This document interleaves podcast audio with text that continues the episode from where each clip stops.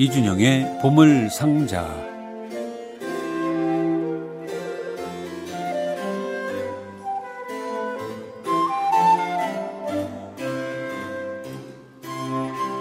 우리가 살면서 배우고 책을 읽고 하는 것은 어, 세상을 밝게 살아가기 위한 방법이죠. 아는 만큼 세상은 밝아지는 법이니까 음악을 그냥 감성적으로 사랑하고 듣는 것도 뭐 아주 아름다운 모습이긴 하지만 음악에 대한 이야기를 또 많이 알게 되면 그만큼 더 음악에 대한 생각이 깊어지지 않을까 그런 의미에서 이준영의 보물상자는 참 의미가 있고 많은 분들이 어, 지금 기다리고 계십니다. 이준영 씨 어서 오십시오. 안녕하십니까? 예. 제 얘기가 맞는 거죠. 과분한 칭찬이십니다. 어, 이준영 씨의 그 설명과 그 해설에 대, 해서 정말 많은 분들이 어, 노트까지 필기해서 예, 음악 정, 전해주는 음악 그 플레이리스트까지 정해놓고 하는 분들이 꽤 계세요. 아 예. 어, 제가 볼 때는 이준영의 보물상자 이 시간 이 이야기가 이준영 씨의 물론 이야기지만 어, 좋은 자료가 되지 않을까 하는 생각이고 그만큼 또 공부를 하시고 연구를 하셔서 전해 주시니까 그런 거겠죠. 고맙습니다. 네. 자, 오늘은 또 어떤 얘기를 아유, 우리가 부담스러운데요. 부담스러울 거 없어요. 예. 어, 준비는 그렇지만 방송은 자유롭게 네. 편하게 어떤 얘기입니까 오늘은? 오늘은 아, 그리스 신화에 등장하는 음악의 화신, 네. 오르페우스, 이야기 오르페우스. 그리고 오르페우스를 그린 음악들을 한번 들어볼까 합니다. 음악을 좋아하는 분들은 뭐 오르페우스라는 이름 뭐 신화의 얘기는 모를지라도 네. 오르페우스는 떠오르고 오르페우스를 떠오르는 순간에 바로 지옥이라는 단어를 떠오를지 모르겠습니다. 지옥이요? 아 지옥의 오르페. 예. 네. 그 흑인 올페가 오르페우스가 관련이 있나요? 네, 그 오르페죠. 아, 네, 그걸 그렇습니까? 현대에 다시 각색한 네. 작품입니다. 음. 오르페우스에 대해서 얘기하려면 오르페우스가 어떤 존재인가를 먼저 알아야 그렇죠. 되는데요. 네. 오르세우스 이야기를 하려면 이제 제우스 신까지 거슬러 올라가야 아, 되는데 예. 제우스 신이 기억의 여신인 무네모시네랑 같이 결혼을 해서 결혼했다보다 사랑을 해서 네. 예, 낳은 자녀가 이른바 이제 뮤즈예요. 뮤즈. 뮤즈 음악의 신. 아홉 명의 뮤즈. 예. 예, 그뭐 에라토도 있고 칼리오페도 있고 뭐 이런 그 각자 뭐 서사시를 담당하고 서정시를 담당하고 음악을 담당하는 네. 아홉 명의 뮤즈가 태어났는데 그 뮤즈 중에 한 명이 이름이 칼리오페입니다. 칼리오페. 예, 그 칼리오페가 음악의 신인 아폴로와 사랑해서 낳은 아들이 바로 오르페우스입니다. 아.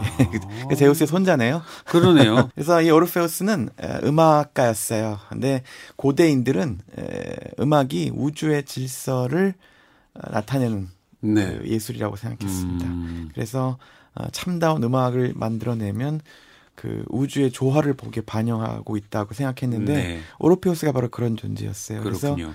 오르페우스가 그리스 신화를 보면 오르페우스가 수금을 켜서 음악을 연주하기 시작하면 흐르던 강물도 그를 향해 거꾸로 흐르고 어. 예, 지나가던 바람도 잠자고 네. 어, 육식 동물과 초식 동물도 서로 싸우는 걸 그치고 음. 그러니까 한마디로 모든 조화가 다 음악에 따라 이루어졌다고 믿죠. 그래서 이 이야기는 에, 고대 이후 수많은 음악가들에게 영감을 주었습니다. 네. 왜냐하면 그 음악의 어떤 신성한 힘을 드러내는 에, 신화적인 이야기였기 때문에 음. 그래서 뭐 시대를 거듭할수록 고대부터 중세, 르네상스, 바로크, 고전, 19세기, 20세기, 21세기까지 수많은 작곡가들이 오르페우스를 네. 주제로 음악을 썼죠. 결국은 뭐 그리스 신화도 음악에 상당한 그 재료죠. 그렇죠. 예, 예. 그럼요. 예. 그 지옥과는 어떤 관련이 있습니까? 지옥의 오르페우스에. 아 지옥이요. 전 지- 지옥이라고 어, 지옥이 들었는데. 아니라. 네. 지옥은 이제 아시다시피 오르페우스가 아내 에우리디케가 이제 죽잖아요. 네네. 뱀에 물려 죽었던가 그런데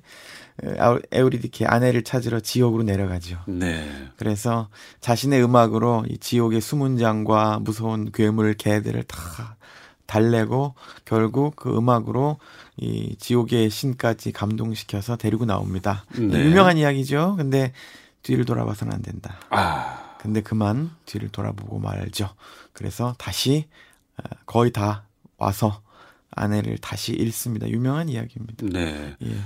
에우리디치 없이 어찌 살아갈까? 예, 글로기 오페라에서 글로기 오페라 나오는 유명한 네. 아리아죠. 자, 오늘 첫 번째 곡은 어떤 곡입니까? 예, 그래서 어 1600년 무렵에 오페라라는 장르가 처음 생겨났을 때 네. 작곡가들이 그 소재로 너도나도 오르페우스 이야기를 썼습니다. 당연한 결과겠지요. 초창기 오페라에서 오르페우스를 다룬 작품이 유독 많은데 네. 뭐 야코포 페리 또 카치니 등도 오르페우스 이야기를 오페라로 썼지만 역시 가장 뛰어난 걸작은 1607년에 몬테베르디가 발표한 오페라 오르페오입니다. 음악 사상 최초의 위대한 오페라인데요.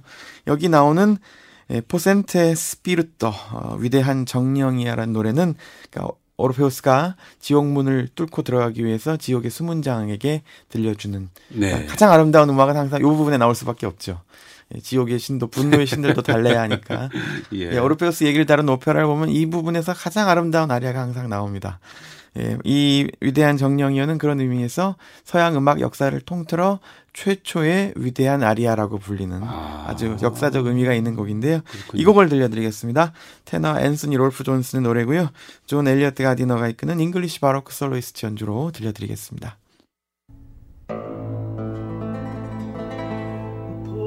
sendis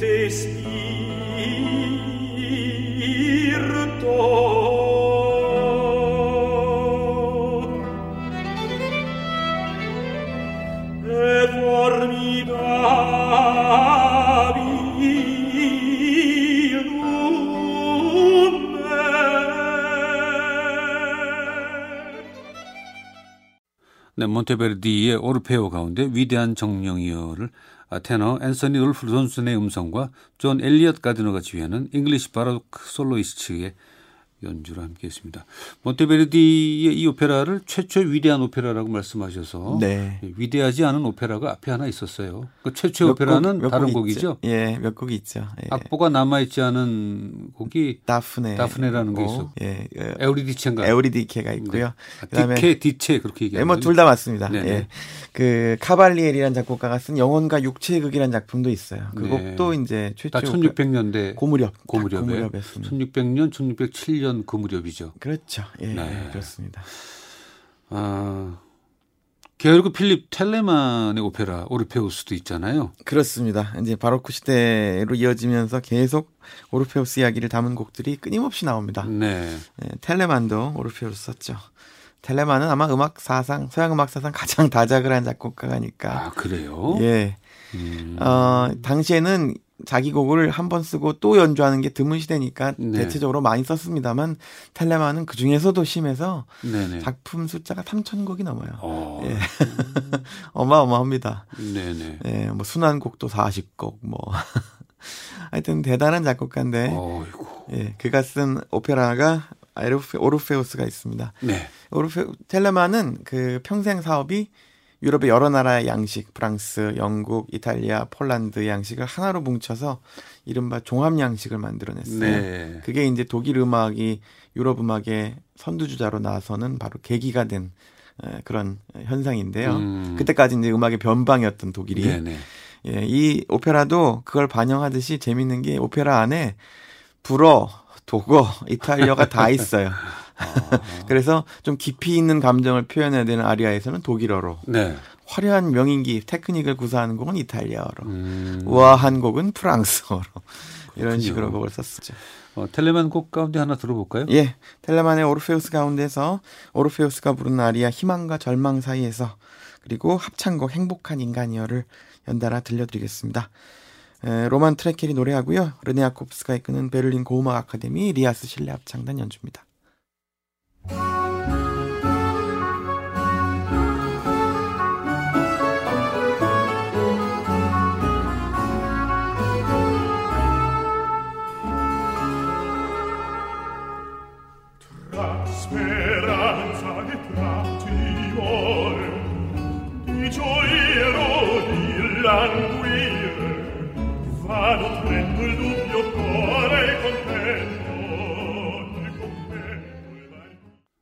네, 텔레만의 오페라 오르페우스 가운데 에, 희망과 절망 사이에서와 합창이죠.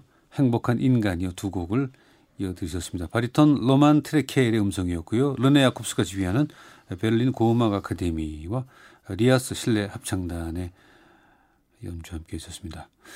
어, 제가 처음 말씀드렸지만 오르페우스 하면 저는 이제 따라서 떠올리는 단어가 지옥의 오르페우스인데 네. 그 부분 가운데 그 마지막 캉캉 춤이 있잖아요. 예, 그 곡이 오늘 마지막 곡입니다. 아 그래요? 예. 그 얘기 잠시 후에 할까요? 네, 그게 아, 낫지 않을까요? 오펜바흐의 네. 그래요. 근데 이제 같은 프랑스 곡이 먼저 나오는데요. 네네. 장필립 라모의 칸타타 오르페를 들려드리겠습니다. 오르페우 오르페우스를 칸타타로 표현한다고요? 네. 사실 본래 칸타타라는 곡은 세속곡이에요. 네, 아 그래요. 예, 사랑 노래죠. 음. 그러니까 일종의 미니 오페라라고 보시면 돼요. 그렇죠. 예, 예. 그래서 라모의 칸타타, 그러니까 미니 오페라 오르페 들려드릴 텐데요. 프랑스 사람들의 음악은 이탈리아와 좀 달라서 화려한 선율보다는 이렇게 말하는 프랑스 말의 억양을 그대로 네네. 살린 그런 음악을 더 좋아했습니다. 그래서 어. 우리가 듣기에는 사실 얼핏 들으면 처음 들으면 재미가 없어요. 이렇다 선율이 안 나와서 음, 음. 듣다 보면 이제 사람의 감정을 계속 은은하게 아, 자극하는 그렇군요. 그런 매력이 있는데 그런 매력이 잘 에, 배어 있는 작품이 이 라모의 칸타타 오르페입니다. 이제 말씀하신 것처럼 오르페우스가 지옥에서 에우리디케를 데려오다가 실패하고 네. 부르는 그 절망에 찬그 음. 부분을 에, 멋 헛된 후회여라는 부분을 들려드리겠습니다. 그 대사 같이 얘기하는 부분을 프랑스어로 뭐라 그래요? récit라고 하죠. Let's see. 레치타티보의 프랑스 편이죠. 아, 레치타티보. 네. 어, 징슈필도 같은 의미죠. 이제 독일에서 독일에서 독일, 징슈필은 레치타티보가 아니라 말로 하는 걸 얘기합니다. 아예 말로 예, 오늘날 뮤지컬처럼 대사는 그냥 말로 하고 말 마술피리가 음유, 대표적인 음율이 별로 없이 그냥 그냥 연극 같은 네, 그대로 네, 네, 말이죠. 네. 이거는 Let's see. 예. 소프라노 임선의 노래 베를린 고음악 아카데미 연주로 들려드리겠습니다.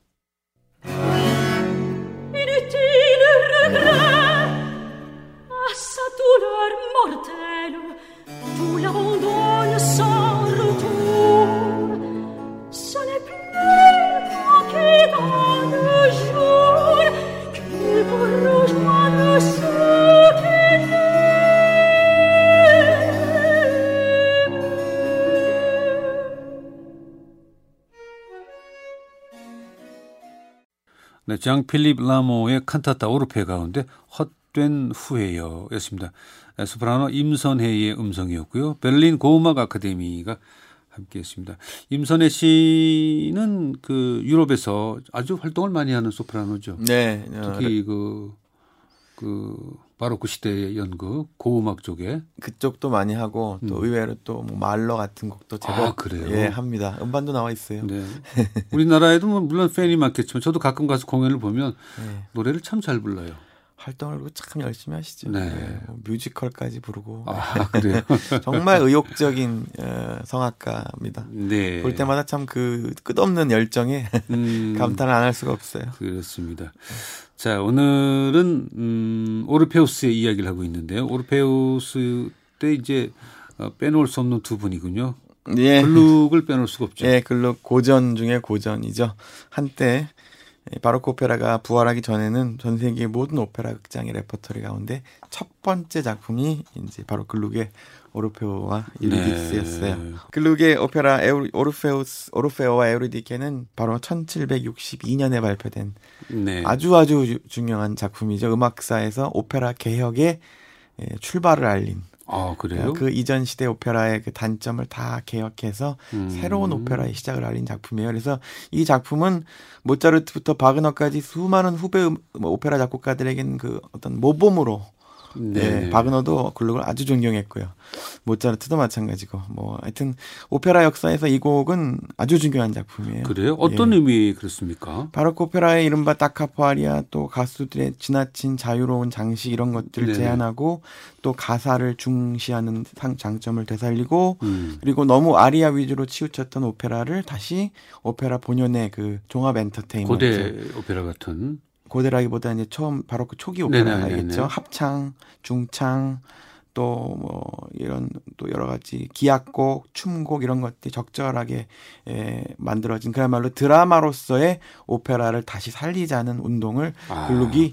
예, 개창했죠. 그래서 음악사에 굉장히 중요한 작품으로 어느 책에서나 예, 기록되는 네. 오페라의 어떤 전환점이 된 작품이죠. 음, 1600년대 1600년대 초반에 어 르네상스에서 바로크 시대. 바로크 시대 음악이 네. 시작이 돼서 이게 한 100여 년 오면서 조금 바뀌었군요, 형태가. 그렇죠. 예, 가수들이 뛰어난 소프라노나 카스트라토 가수들이 등장하면서 이탈리아 오페라는 급속도로 가수의 기교를 중시하는 이른바 벨칸토 네네. 음악으로 바뀐죠. 이분들이 볼 때 이제 변질이 됐다고 본 거군요. 예, 뭐 거기서도 훌륭한 작품들이 많이 나왔습니다. 말기가 되면 네. 폐단이 많이 보이게 돼서 그것들을 개혁하자는 기치를 바로 글록이 내걸었습니다. 음, 그래서 그렇게 새로운 다시 어 다시 어 원래대로 돌아가자 하는 그룹의 작품이 있는데 네. 이러고 나서 그 당대 그 시대의 네. 오페라들이 돌아갔나요? 점차적으로 글룩의 영향을 받아서 그쪽으로 가게 되죠. 아, 예. 그렇군요. 예, 모차르트의 오페라는 글룩의 바로 직접 후계자라고 할 수 있습니다. 와, 그렇게 보면 네. 그러니까 그 연도를 외워야 되는 거참 많은데 오페라의 기원은 몬테베르디 1900 1600년, 무렵. 1607년, 예, 뭐 1762년을 또 하나 외워야 됩니까? 오르페아 유리디스 가운데에서 오르페 아리아 희망이 내 마음속에 다시 태어나고 를 들려드리겠습니다. 테너 리처드 크로프트의 노래 마크 민코프스키가 이끄는 루브르 음악가들이 노래합니다.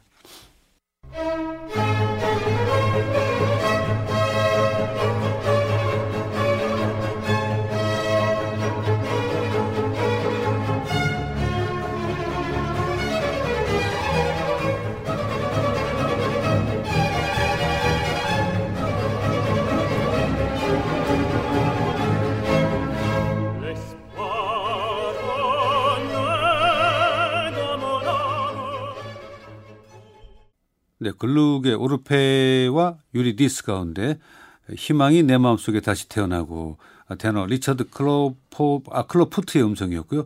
마르크 민코프스키가 지휘하는 루브르의 음악가들이 함께했습니다. 어, 이 음악이 나가는 사이에 제가 아주 궁금한 것이 있어서 이준형 씨께 계속 집요하게 물어봤는데 그렇다면 글룩이 다시 이루어 놓은 그 오페라 형태가 네. 도대체 어떤 형태길래 지금까지 남아 있느냐 나는 이해를 못하겠다라고 질문을 했습니다. 그랬더니 종합 드라마로서의 오페라를 복원한 것이 글룩의 가장 큰 공로라고 할 수 있죠. 그전 오페라는 그 가수들 유명한 예. 유명 가수들 몇 명이 그 노래 아리아 그 가수의 솔로곡 위주의 아름다움을 살리는 극한을 추구하는 거죠. 벨칸토 예술. 아 그랬는데 네. 글룩 이후에는 어 dramatize 드라마틱 해주고 예, 예. 우리 우리 요새 표현으로 좀 좀 버라이어티 해줬다는 표현이 그렇게? 말씀할 수도 있고요. 근데 글룩은 이제 노래만 중요해 오페라에서 노래만 중요한 게 아니다. 네네. 가사도 중요하고 전체적인 줄거리도 중요하고 그다음에 춤도 중요하고 네. 합창도 중요하고 관현악도 중요하다 해서 전체적으로 종합 예술을 음, 복원한 거죠. 그래서 베를리오즈 같은 작곡가가 말하기를 나에게는 음악의 신이 두 명 있는데 네. 하나는 베토벤이고 하나는 글룩이다 그랬어요. 와, 그 정도였군요. 그러니까 19세기 초에는 글룩이 엄청난 영향력을 지니고 어, 제가. 말씀드렸잖아요. 글룩을 베토벤 수준으로 올려야 된다니까. 지금 그 정도라면.